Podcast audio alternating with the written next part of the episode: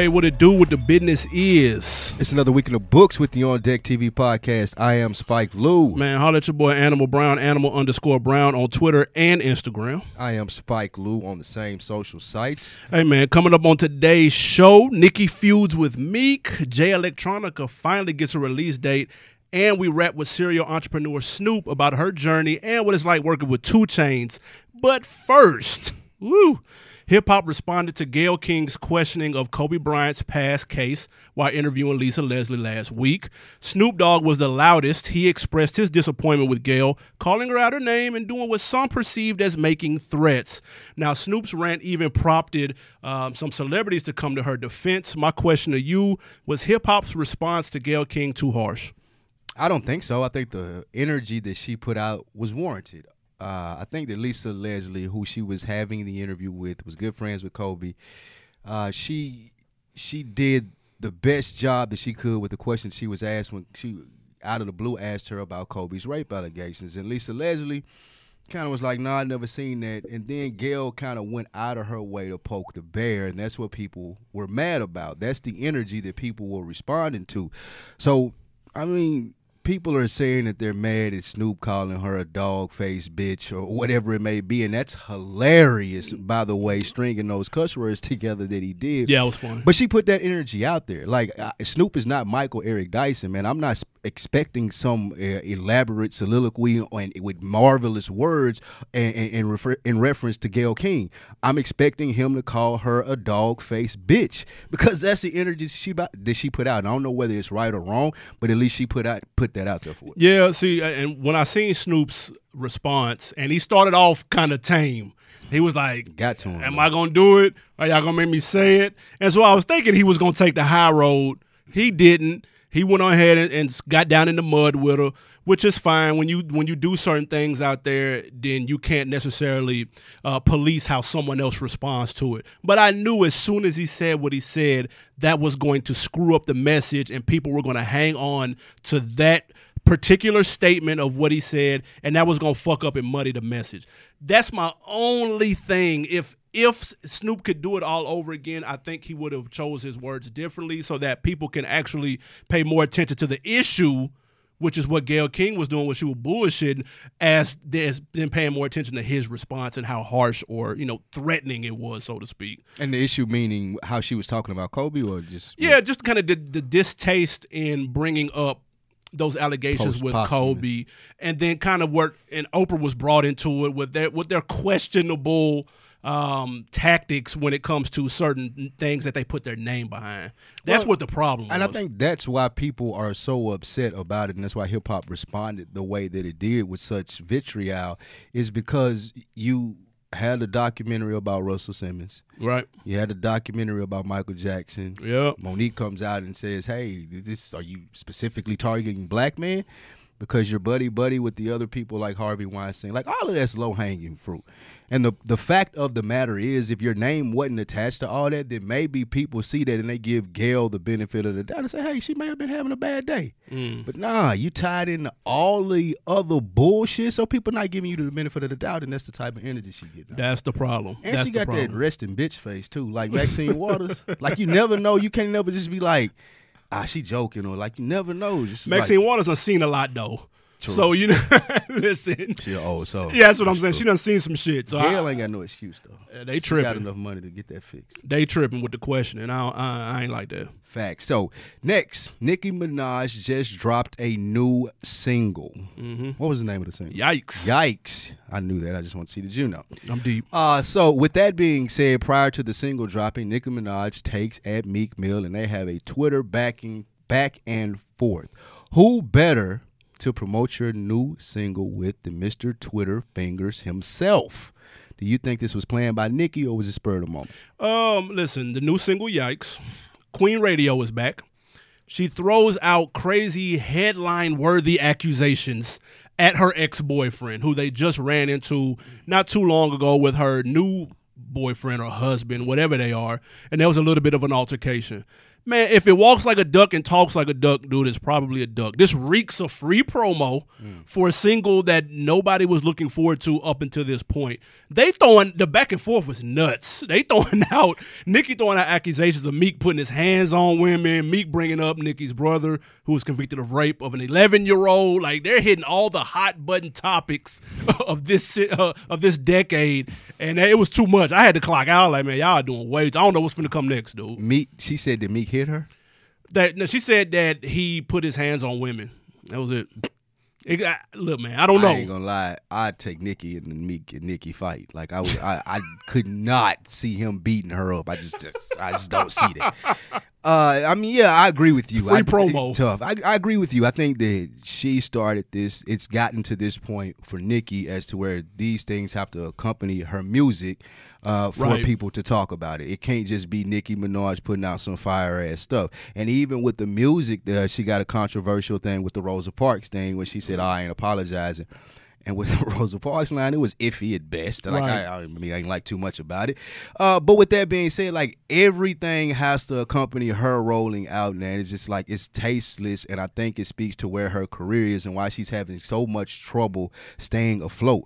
Like I don't think that she's conducting herself as people wanted to see her progress to. Like you're not Nicki Minaj like ten years ago. Like you're a 38 year old woman. Like, Right, you grown You now. shouldn't be carrying yourself like the competition, which is Cardi B. Like she's in that stage of her life. You're not. And I think people are getting that same feeling from her they got 10 years ago and it's stale. So she keep trying different things to get that fresh feeling and it ain't happening. This gives us something to talk about on Queen Radio, dog. Like that's That what still this come was- on? Hmm. Yeah, it, can't, it just it just dropped this week.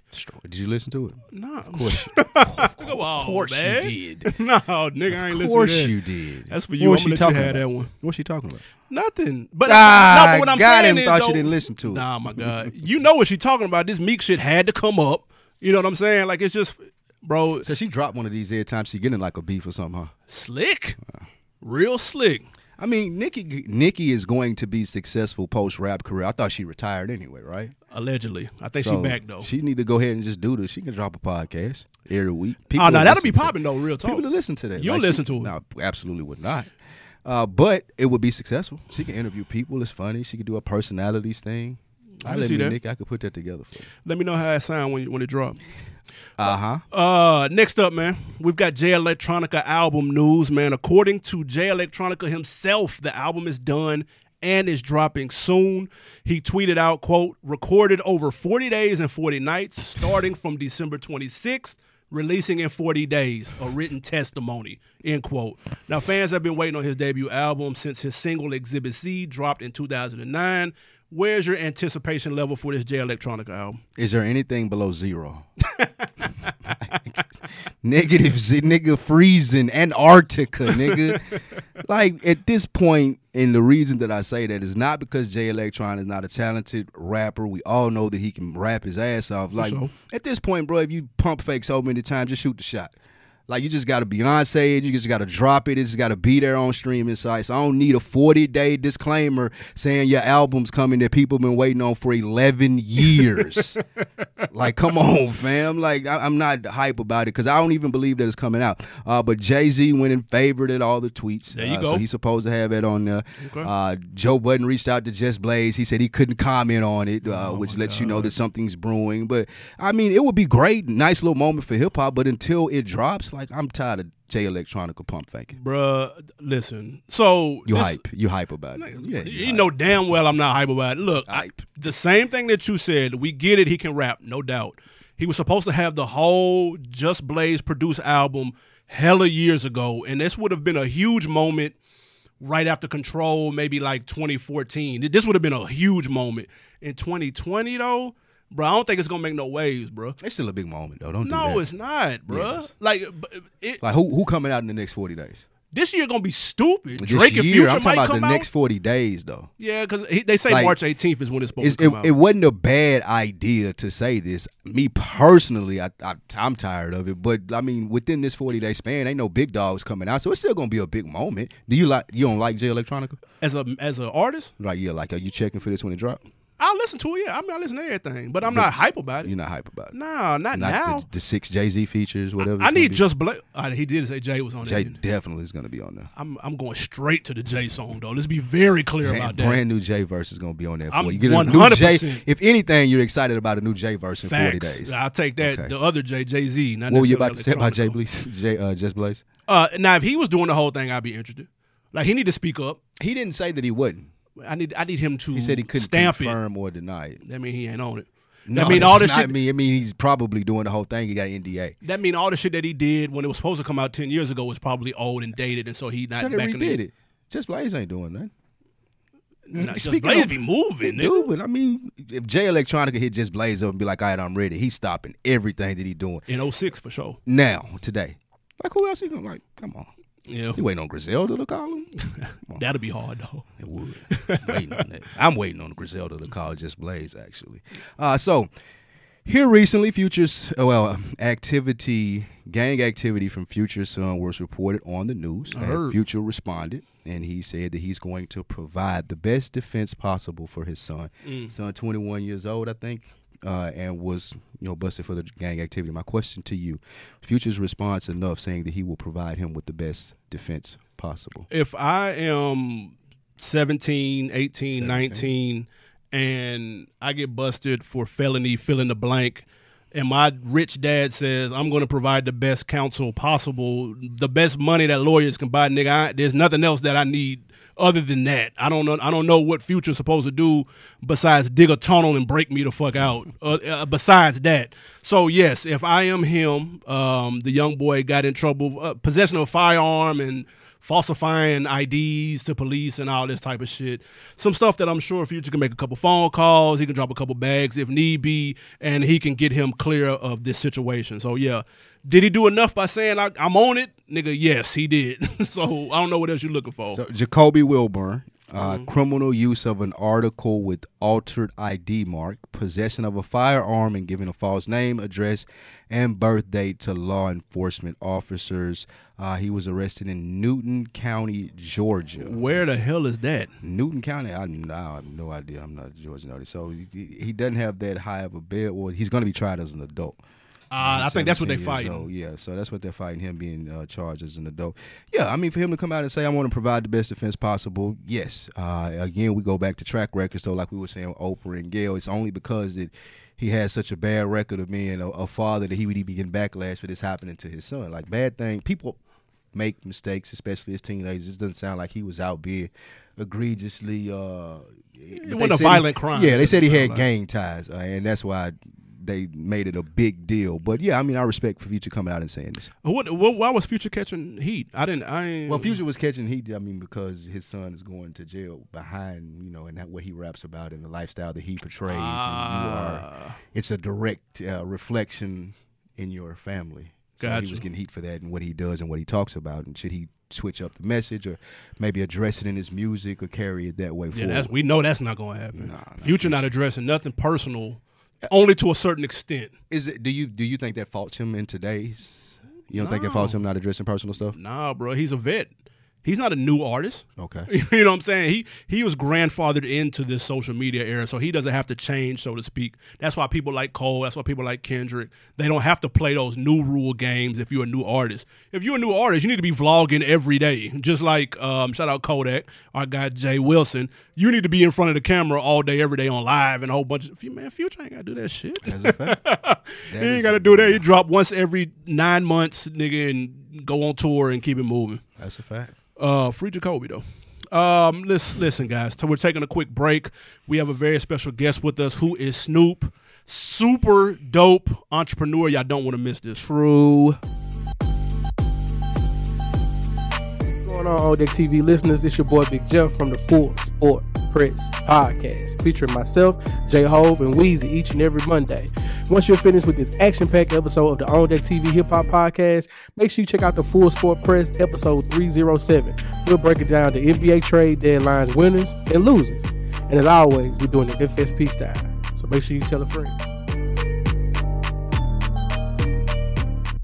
We are back. See on Deck TV podcast. It's your man Animal Brown. I am Spike Lou. We got a special guest in the house tonight. Absolutely, man. One that needs no introduction, but we're gonna give her one anyway.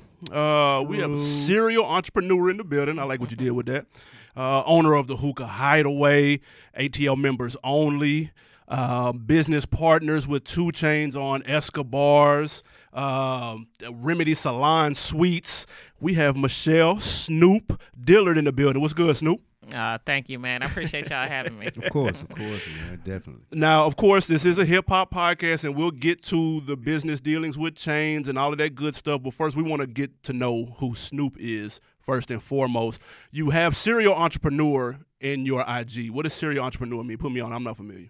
Um, all right, so serial entrepreneur is just um, I'm a entrepreneur in a plethora of different industries. So as you were saying, um, definitely the hospitality industry. Um, I've got four different restaurants and lounges here in Metro Atlanta, um, two Escobar locations, one downtown, one on the south side. Um, I also own Crave Restaurant, which is in Little Five Points, and as you mentioned, uh, members only, which is also downtown as well. Um, I'm in the technology industry. I've got an app called Girl Talk. Um, I'm also in the beauty industry um, with Remedy Salon Suites, um, and looking to get back into the transportation industry as well. So, um, kind of coined myself a serial entrepreneur because even before doing this, um, I've owned many other businesses and done many other things, you know, in different industries. So, uh, jack of all trades, I guess.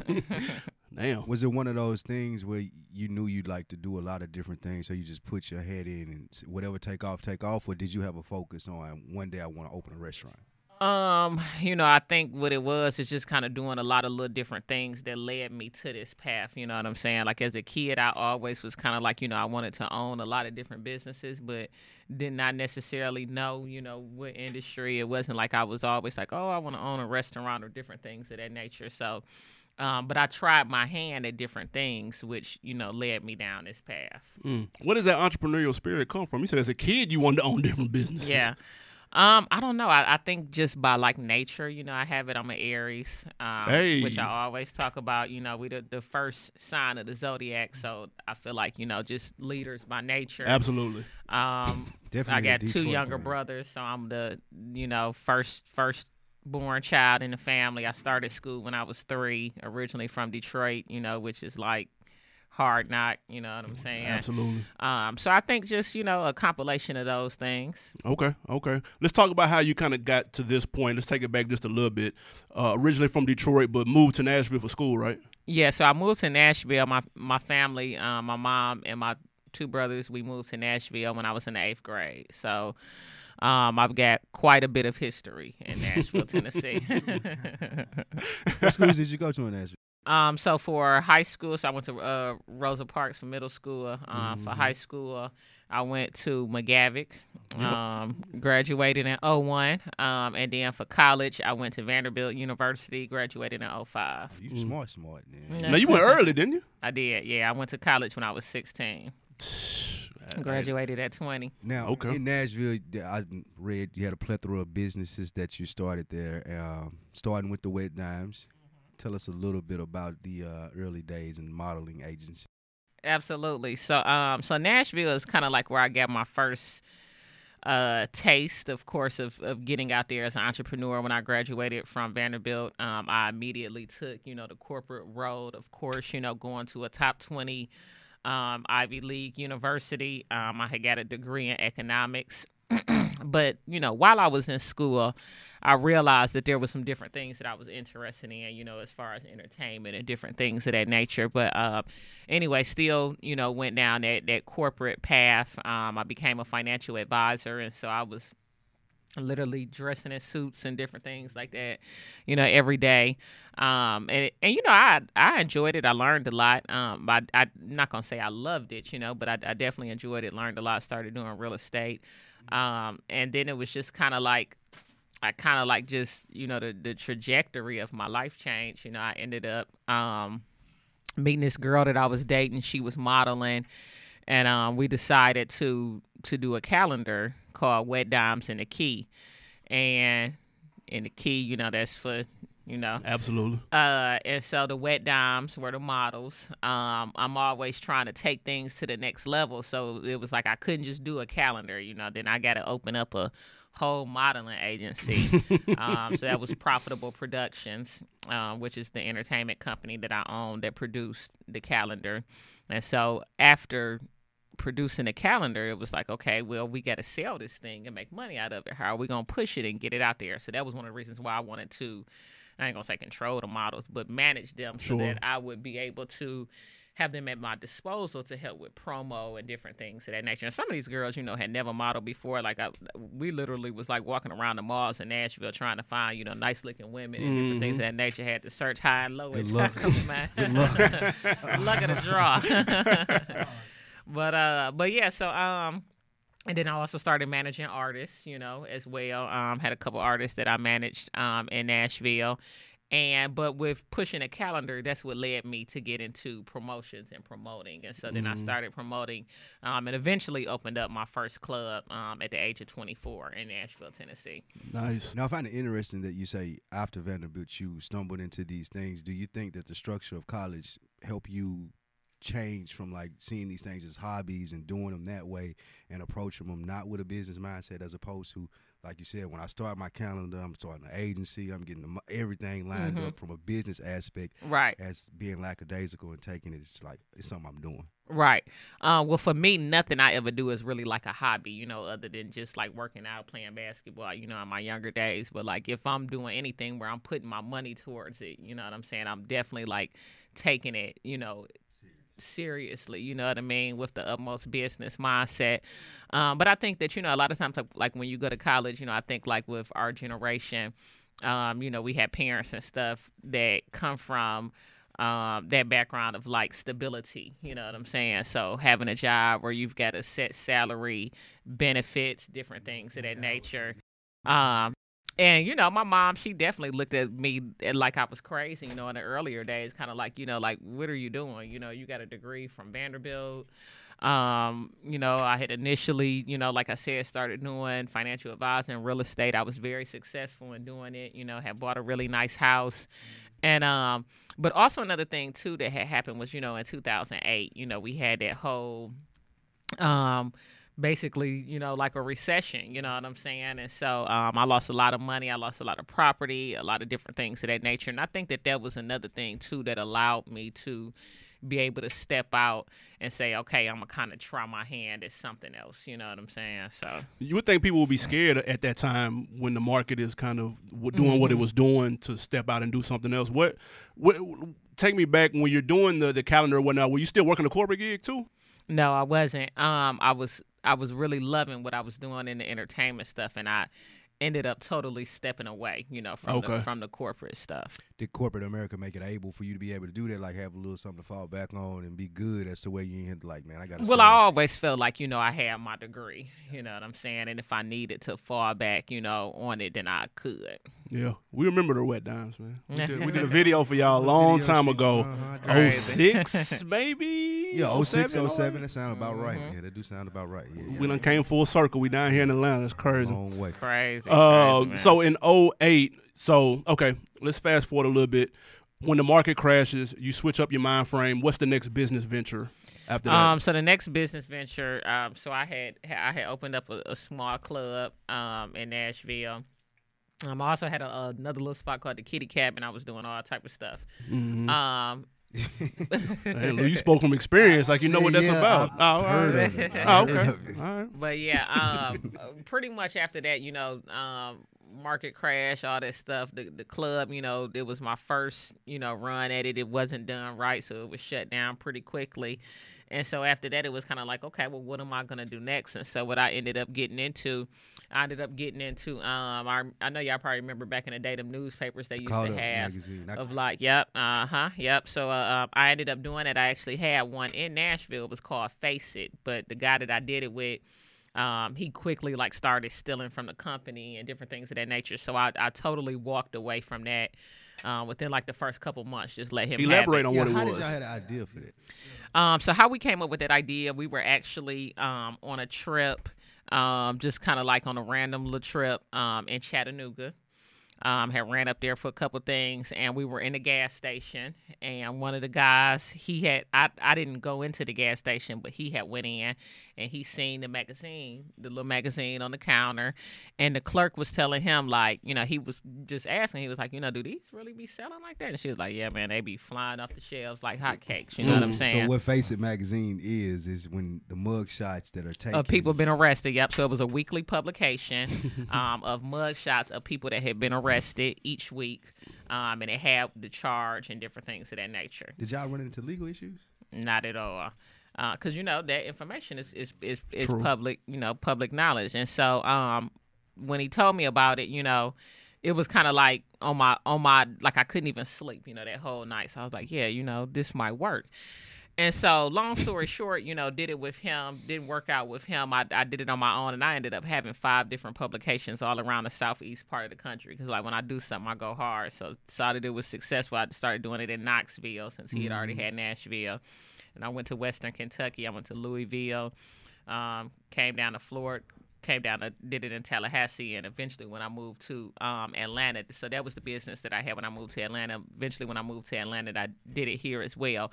But one thing that I will say about that business, that's one of the only things that I ever done that I wasn't proud of. Mm. Um, you know, because I mean, I've had a record myself. You know what I'm saying, and so. Um, I was always kind of embarrassed to tell people that that was my magazine. You know what I'm saying? Um, and it's really important that when you're doing something that you have to like totally love it, you know, and be proud of it. And, and I definitely was not proud of it. And those were those were a dollar, right? Yeah, yeah. What can I ask? What type of money you was making off of it? I'm curious Um, that's not a, not a crazy amount of money. You know Right, what I'm right, right. saying? Um, I probably was doing maybe like sixty grand a year. Okay. Yeah. Gotcha. Uh huh. Well, nah, hell But I didn't really have to do a lot. You know what I mean? I probably worked. I probably worked like two days a week. You know what I'm saying? So, um, I was comfortable. Yeah, no doubt. Fast forward, you said you moved to Atlanta. What year was that? Um, so I moved to Atlanta. It was around 2010. Then I moved to Atlanta. So I've been here for about 10 years now. Uh, moved here and uh, got here, and I was just really intrigued by the Atlanta culture, um, by how many successful Black people you know that you see on a daily basis. Um, and it just, you know, it just seemed like nobody was working. You know what I mean? Like everybody was out. During the day. Everybody, you know, Always, I'm- during the day. everybody pulled to Atlanta. I did the same thing for me. I was like, "Those people got jobs." yeah, you know, everybody had an expensive car. Yep. Um, I, I noticed that black people spend money very frivolously here. Um, you know, everywhere has valet and you know all these type of things. You know what I'm saying? And so, um, I was very intrigued by the by the culture and just getting to know the city and the different things here and the opportunities. And so i kind of started slacking on the paper a little bit and i, I allowed the guy that was kind of like the manager that i had hired to really take over things. And he eventually kind of stole the business from me right up under my nose. And so that was how i ended up losing that business. And it taught me a lot of lessons you know about taking your hands off of things and you know different things of that nature. But um after I lost that business, you know, I really didn't know what I was gonna do. Um, I was dating this girl that was very successful at the time. She had a boutique in Little Five Points, and I remember at one time, you know, my daughter was outside selling bottles of water. I was inside selling five dollar smoothies, and um, I was actually just telling this story on my Instagram last night. But you know, I even had that was when um. Rick Ross had that song out that was um that was a that uh with the line you know you wasn't with me shooting in the gym you know dedicated to you know rest in peace Kobe. Um and I had actually made some T-shirts you know that had that slogan on there with the little NBA you know logo and stuff and so those that did well. But just was you know trying to find my way you know and figure things out you know after you know losing it all. And that had been the second time in my life that I had lost it all you know what I mean? And was faced with trying to get back off my feet and decide what I was gonna do next. Other than the person you were dating, did you have any other circle or resources down here? Not really. Um, you know, my brother he lived here, but we weren't like super close at the time, and he was traveling a lot and different things of that nature. Um, but no, you know, that was really um, and she was you know very supportive of me and stuff like that. We ended up later opening up a party bus company together. Um, but yeah, no, really didn't have anybody. It was definitely like a rough first couple years. It seemed like I just like was continuously like getting arrested for stupid shit. Like, um, forgetting about going to court. You know what I mean? So. Um, just stupid stuff, you know. Just was going through one of those storms, you know, one of those periods, you know, that you go through that it's like, you know, you can't see the end, you know what I mean. But once you come out of it, you know, you appreciate the struggle, you know what I'm saying, because that's what helps you value success, you know, even more. Yeah. Makes sense. Now, with the business ca- partner for Caught Up, you said that they he stole it right from under you. Yeah, so he wasn't the business partner; he was actually the manager. So was it a conversation, a confrontation? How did that happen? As to where like Um, so pretty much how that happened is, you know, he had a lot of a lot of control, a lot of leeway. So he was helping, you know, collect all of the money and stuff like that. So number one, he stopped depositing the money um, into my account. Um, two, there was one week in particular um, that basically, so starting that Monday, everybody just started quitting. You know, so the guy that was laying out the out the newspaper, he quit. Um, then some of the carriers that was, you know, going and you know collecting the money and helping distribute the paper. Then come Tuesday, they quit. Mm. Um, and then all got all the way down to Thursday. Then this manager finally quits. And so anyway, maybe about four months prior to that, he had had recommended to me that I change the name of the newspaper from Caught Up to something else. I I forgot the name of it. And so anyway, once all these people quit, you know, I got to get up off my ass and go to Knoxville Drive and see what's going on. So I go there, and the first store I go to, it's another paper sitting next to the mine name? with the name Oh, that- shit. That, he wanted. And so, of course, he had already had my whole list of stores and what I was giving to them. So, like, for example, the paper is selling for a dollar where you got to get a store a little something, you know what I mean? So, we may be giving them 10 cent, 15 cent, or whatever. So, he knew, had my list, knew what all these stores was getting. So, he'd go in and say, oh, yeah, you know, th- we're not going to be doing this paper anymore. This is the one that we got going on. You know, we'll match the rate or either we'll give you five extra cent or whatever the case may be. And, you know, after I went that weekend, I immediately decided not to continue the business and not to try to fight it because number one, I'm not even local. You know what I'm saying? Two, I don't even love this. You know what I'm saying? That was really You a know I sign mean? on the low. Yeah, it, it it was a blessing in disguise. You know what I mean? Because I was only making sixty thousand dollars a year, like I was telling you. You know what I mean? So, um, it definitely was a blessing in disguise. It did not feel good at the time, but it was you know a lot of lessons learned from the situation. Absolutely. I was just about that was going to be my next question. How, how do you vet your future managers and, and business Mm-hmm. partners and stuff? Do you move about it a little differently now? Because you can't be hands on with everything. Like, right, but I'm I'm definitely I'm very visible. You know what I mean? Like, yeah, all of my businesses they see me all the time. You know what I'm saying? them to It- ask yeah, I pull balls, up all the time. I don't let them know when I'm coming. I'm always, I'm I'm definitely present. You know? Right. So they know there ain't no shit like that happening these days. Uh-uh. I got all my finances, my paperwork, all this stuff is you know what I mean sealed up. So. So as you get into the, you said you did the party bus scene, right? Yep. So that was the next thing I did. So the next thing I did was um, Party Bus Kings, um, and that that was the first business that I ever did that was very successful. You Mm. know, um, that I made six figures from. You know, Yeah. um, net. And so um, that was a business that I did not particularly care for either.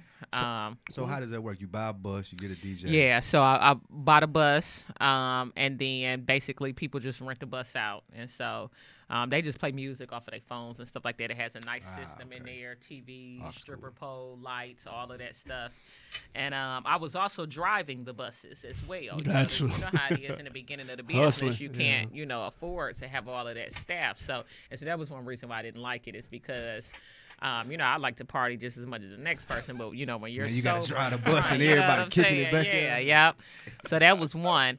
Um, two, just the whole transportation industry. You know, at the time I couldn't afford to buy brand new buses. So some of the we only had two buses, but you know they were kind of dated. You know, and would have a little different transportation in- issues. Maybe and just got it at the shop. Yep. And at night, you know, I'm getting a call from the driver. You know, it's just it it it just it was an extremely stressful Gotcha. business. I could never go out of town and, and feel like, you know what I mean? I always feel like my phone was going to get to ring and it was going to be some type of issue. But um, the thing that I did learn from that business, two two things came from that business. One, it set me up to open up Hookah Hideaway because it gave me the finances that I needed to get back into what I love, which is the whole entertainment and nightlife industry. Mm. Um, but two, it also taught me how to deal with stress. Like for me, it's like really hard for me to get stressed out, you know, now. Gotcha.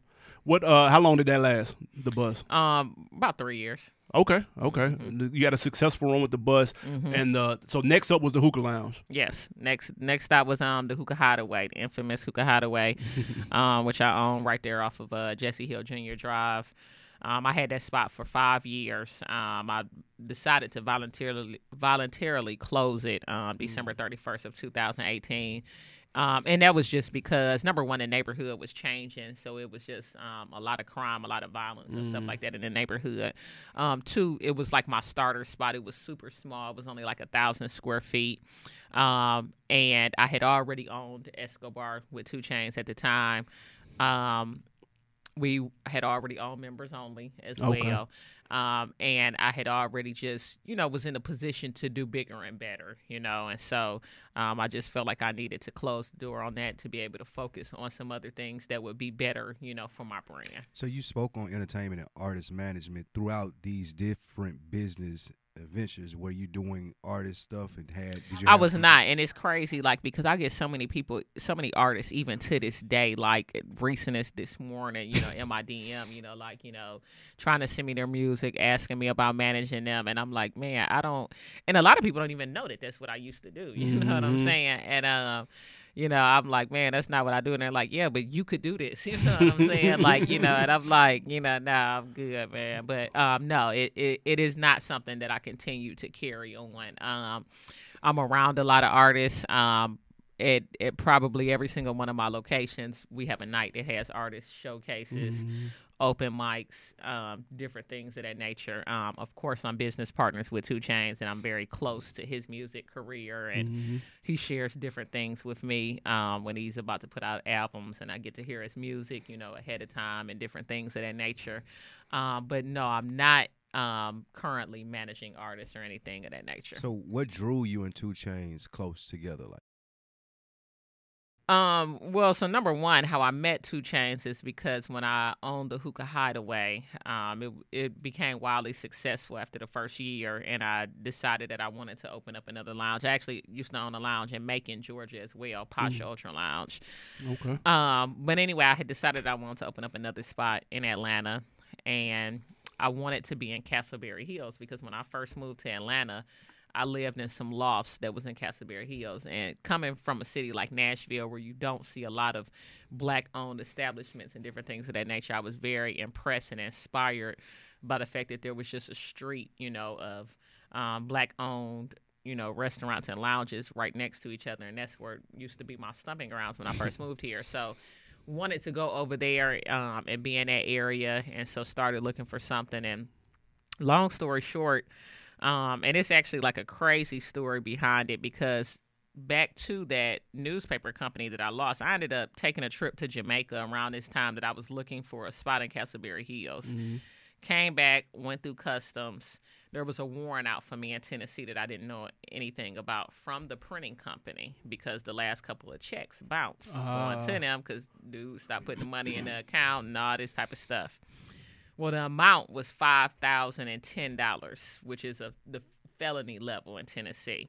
So when they got me at the airport, you know, they reached back to to them and they said, "Yeah, we're gonna come and pick her up. You know, hold her for us." So, um, you know, I was in a situation where I had to be extradited back to Tennessee. But during this time, right before I had went to Jamaica, I had applied for a spot in Castleberry Hills, and actually, while I was in jail, I'm calling, talking to one of my really good friends who has my phone, and he calls the realtor on three way to check on that spot for me. I'm like, man, you know, I need to hear some good news. You know what I'm saying? Absolutely.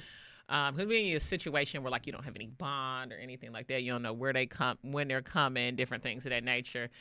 Um, and so anyway, so he calls that realtor, and the realtor tells me that um, you know, that that that particular location they didn't want a restaurant or lounge to be there. He was like, you know, but there's actually another space, you know, available in Castleberry Hills. He was like on Peter Street. He was like, you know, it's a little bit further down. It's not really where all of the happenings and all of that stuff is right now, but um, it's owned by um, a local, you know, rapper that's you know pretty famous. You know, he's actually said that he's heard of you and he would like to be business partners with you. You know, y'all could do something together. Word. that was through the realtor, right? And that was through the realtor. Now I'm in jail, you know, at this point, listening to this. And so I'm just like, hmm, okay. Now I'm not really like a starstruck person at all. So, um, it was more so the opportunity, you know what I mean, and all the Absolutely. possible opportunity. Because at this point, you know, who's even thinking that this is really even going Right, to just somebody. You know what I'm trying to make saying? Exactly. You know, so I'm like, you know, well, who is it? And he was like, 2 Chainz, and I was just like, oh, okay. I don't know, but it just it felt like like the whole world stopped. You know what I mean when he said that, and it really felt like that that it was gonna end up being something. You know what I mean from that. And I remember. excuse me, getting off the phone and going to- back up to my cell and telling my like my little cellmate, I was like, yeah, I'm about to open up a little spot with 2 Chainz. you know, I'd already told her like, yeah, I got a got a little spot that Hookah Hideaway. You know, this and the third. You know, Mhm. people do in jail, they Yeah, you know, trying to jail talk, paint the yeah, picture of who they are. You know, on the outside. Absolutely. Know what it is. right. And so, um, so so literally, so once I got extradited back to Tennessee, and, and mind you, the charges were later thrown out and all of this stuff. This was just like three weeks wasted sitting in jail. Um, and it was Damn. the longest time I've ever been in jail. Um, like I said, I've been arrested before, but always just for small, little, stupid stuff, nothing major or anything like that. Um, so this was definitely like my longest stay there. And so anyway, got extradited back to here to um, well to Tennessee. Came back to Atlanta, and literally the next day, I met with 2 Chainz at the Hookah Hideaway, and he didn't even hear this story until like two years later. So he had no idea that the past She three was weeks fresh out. and right. It had been like that for me. And so when we met each other, I mean, we just clicked. Like a lot of people that know him and know me, they tell us that like we act alike, kind of like our swag is, you know, um, a little similar. We definitely think alike.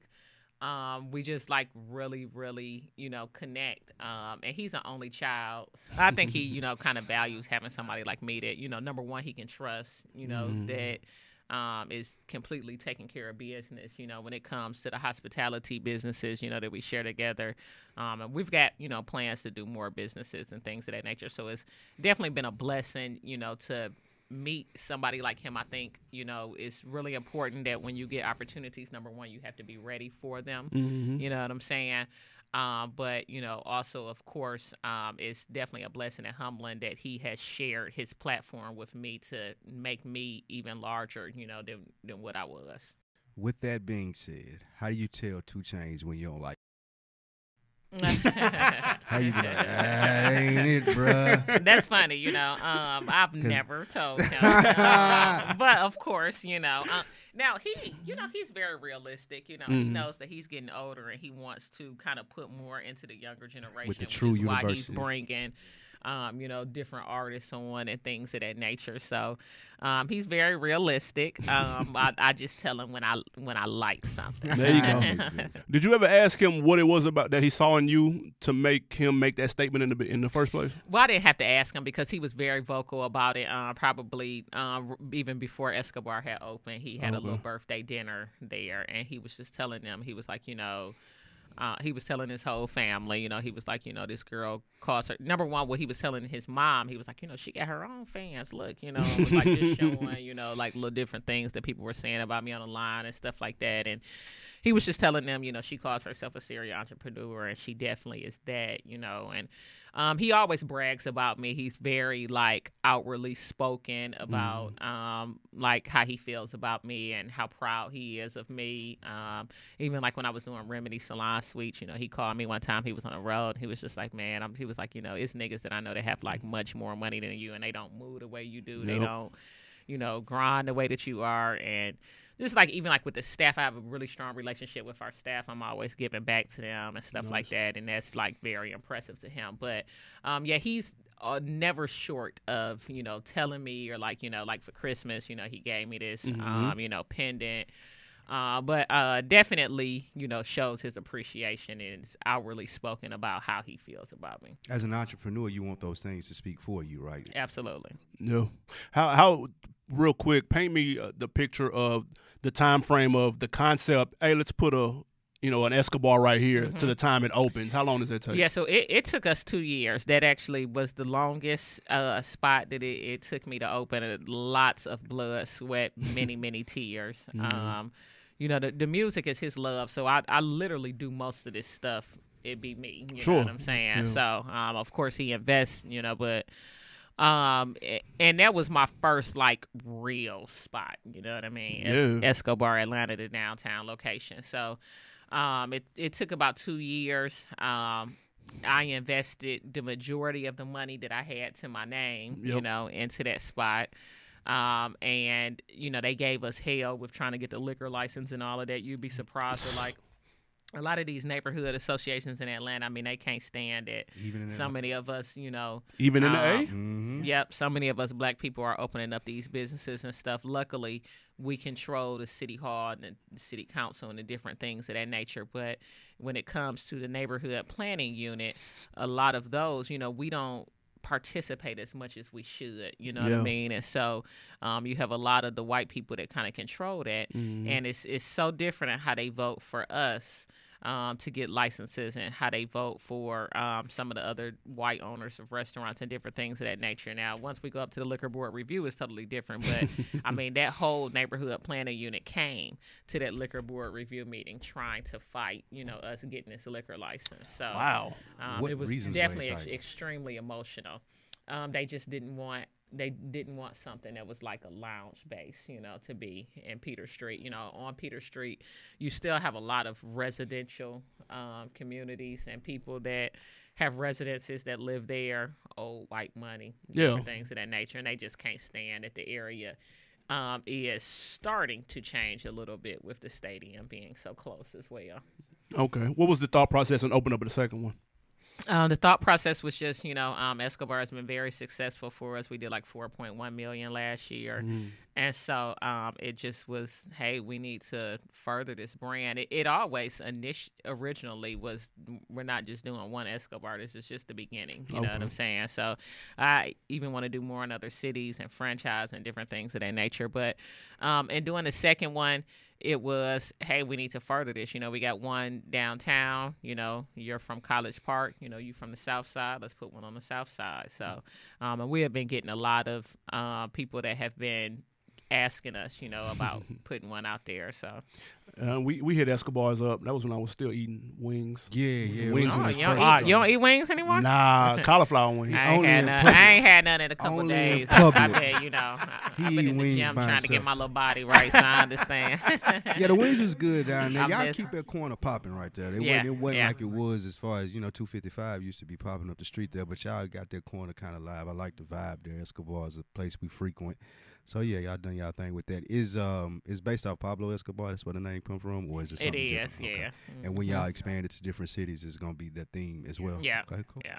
Super dope. What can we expect from from Snoop moving forward? Um, so in 2020, um, just a few of my goals include um, I want I want to do two more remedy locations. So I got one downtown. I want to do one on the south side and one like somewhere Smyrna, Marietta type situation. Um, thinking about getting into the trucking industry or maybe like non-emergency ambulance service. Oh, um, you know, doing something like that. Um, continuing to grow, you know, my restaurant businesses. Uh, several of them are, are fairly new, like Escobar South. We just opened that um, about five weeks ago. Oh shit. Um, Crave, that spot opened the first week of November of last year. And members only is not even a year old. So um, definitely want to take some time to continue to grow um, the things that I have going on and then just continue to invest in real estate more. Like we're about to clo- actually close on. So he owns the building that Escobar Downtown is in. And Okay. then we're buying the one together that the South Side location is in. So want to continue to also, you know, invest in real estate. Dope, dope. Congratulations on the Atlanta Black 40 under 40. Yeah. Oh, thank As you. well. Thank you. I appreciate dope. That's that. super dope. Um, before we get out of here, do you have an end game for your career? For your, do you have your eyes on a specific Oh, I don't ever want prize? to end, man. I don't ever want to end. I don't ever want to retire. I want to continue to. Um, I think like one of the things that like continues to like make me just go hard. One, it's just it's definitely in my nature, but I get so many people that are like always telling me that they're inspired by me. So just like Mm. continuing to to tell my story, sharing the hardships and how I've overcome those. Um, and just you know helping other you know black women. You know, I've got Mhm. a daughter. I got pregnant the first time I had sex. I had my daughter when I was 15. Damn. Um, so just you know, a lot of other things that I'm passionate about, being able to give back. So I think that as I get older, and maybe if I'm not opening up as many businesses aggressively, you know, but spending more time into, you know, just just giving back and continuing to inspire and help people. Super dope. Yes, most definitely. We definitely appreciate you coming by and dropping these gems on us at the On Deck TV podcast. Anything you want to shout out for our social to tell the people where to go find you at? Absolutely, man. Uh, number one, I just I appreciate y'all having me Oh, of and course. just finding me, you know, interview worthy. Um, I can be uh, contacted uh, through my email at info at dillardhospitality.com. Mm. My Instagram is who is Snoop. Um, I always say I answer every DM I get as long as it's not anything stupid. So Manage me. yeah, right. um, and then I, I, I also do one-on-one business consultations. I specialize in restaurant consulting and helping people open up their own restaurant. So, um, y'all definitely holla at me. Absolutely. Who is Snoop.com? Absolutely. Hey, we appreciate you, Snoop, for sliding. Hey, don't go nowhere. On Deck TV podcast. Yeah. Hey, what it do, people? It's your man Animal Brown checking in, giving you a reminder of our latest review up on Patreon right now. Travis Scott Jack Boys. Yes, Travis Scott crew in full effect on the Jack Boys project that dropped at the end of 2019. Lou and I rate, review, debate, and discuss. See what his little camp hitting on, man. Have you peeped like groups are slick back, like labels? 2 Chainz dropped his label joint. Dreamville had the big release last year. and Travis Scott dropped his shit too, man, low key. You might be surprised by it if you haven't checked it out, man. So patreon.com slash realville. Support the real and get some good content at the same damn time. Hit the link in the description. Holla.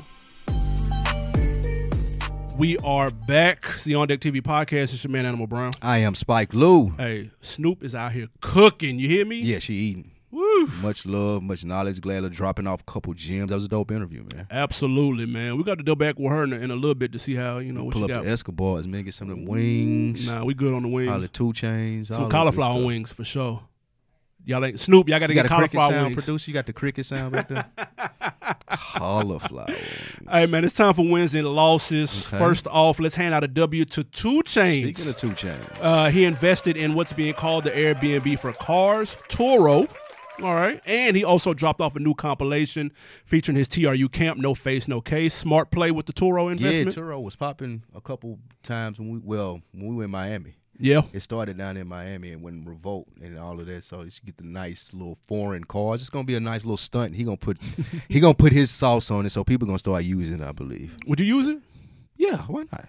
No. And you only like it ain't regular uh, rental car stuff. You Big boy I'm saying? shit. Yeah, you can just pick up somebody's car that got the nice shit. big Jeep or something, Yeah. big dog clean Yeah, shit. that's fine. um, handing out another W or possibly L to Erykah Badu's new vagina scented fragrance.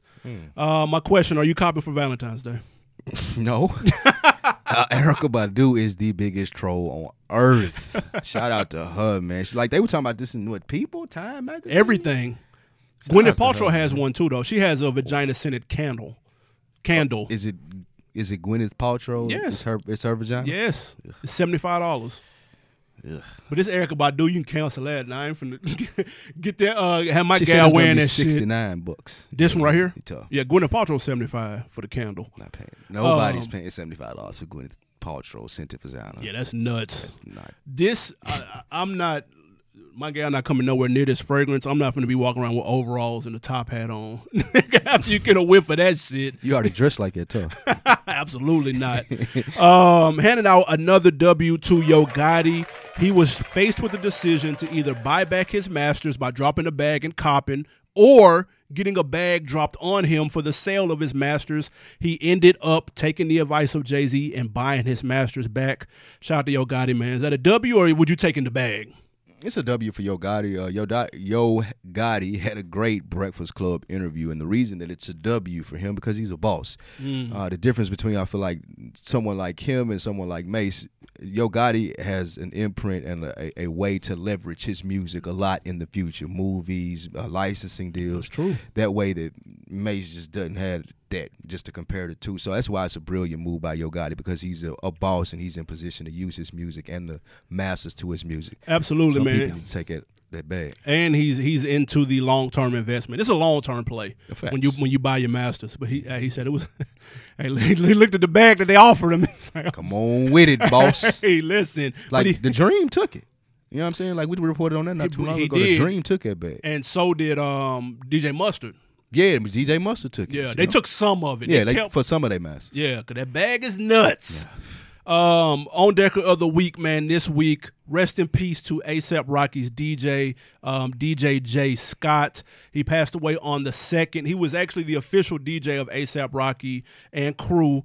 Um, now Scott also was a producer for the camp, and he managed various artists and served as creative partner to ASAP Mob. Cause of death is unknown. Is that the third one of the ASAP people that have died? I know it's two. I know Him and Yams. Yams. I don't know. I don't know if it's a third one. I don't want to put nobody prematurely in the grave, but I don't know. Man, condolences to his family, the, the whole mob. Man, I heard that he was a real stand up dude. All of them got their styles from him, Yeah, uh, which is saying a lot. So I know this impacted them heavily. So rest in peace to him. absolutely, man. You got something to put me on? On Netflix, Hip Hop Evolution. Mm. Quit scrolling past it because I was doing the same thing. I said, let me check out one episode. That shit is fire. I just finished it this weekend, like all 12 episodes. That shit is good as hell, especially if you're a hip hop fan. It'll bring back memories of, you know, it makes you start thinking when the first time that you start listening to rap in your area because they go from the Bay to Florida, like Mm. where hip hop started individually in these places. That shit is good as hell. Check gotta check that out. No doubt. Um, that's funny. Mine is mine is Netflix related. Mm-hmm. Uh, we always talk about people that have these competition shows and they end up winning, and we never hear from the winners. So D Smoke, who won Netflix Rhythm and Flow, his album came out over the weekend. It's called Black Habits, and it's fire. Sir's brother. Put some respect on his name. He won the whole damn Netflix. Sir's brother because he's Sir's brother. That shit is fire. His I'm album joking. is crack. Check it out. You would like it. I don't know if you got a chance to check it out, I but checked it out yet. I'm gonna listen. to it. it's like to pimp a butterfly. It's what that should have been. Let me say hmm. that. Sir that's- on. Yeah, he is. That come from That a song was fire, talented too. musical family. I hear. Absolutely. Yeah, yeah, yeah. No, check it out, man. Finally, we get a reality show winner that actually could produce something. It, Who was behind it? Like when you won the show, did they do the album and shit? what do you mean? Uh, like did Oh, what was the did prize, winning or- that show consist of like someone on the show doing his album? Oh, no, like, no, was no, T.I. no, no. involved anything like that? Nah, it was just cash. It was a quarter, a quarter million. That was it. That's cool. so you could take More that 250, and run your album that way, and that's what Yeah. he did. And he gave us good products. Shout out to D Smoke. nice. Um, hey guys, listen, at On Deck TV Podcast on Instagram, youtube.com slash realville. Make sure y'all check us out, subscribe, do all that good shit. Yes, and continue to support the Patreon. New content is going to hit you consistently there. We appreciate you guys supporting the On Deck TV podcast and Realville Media. We are out. Peace.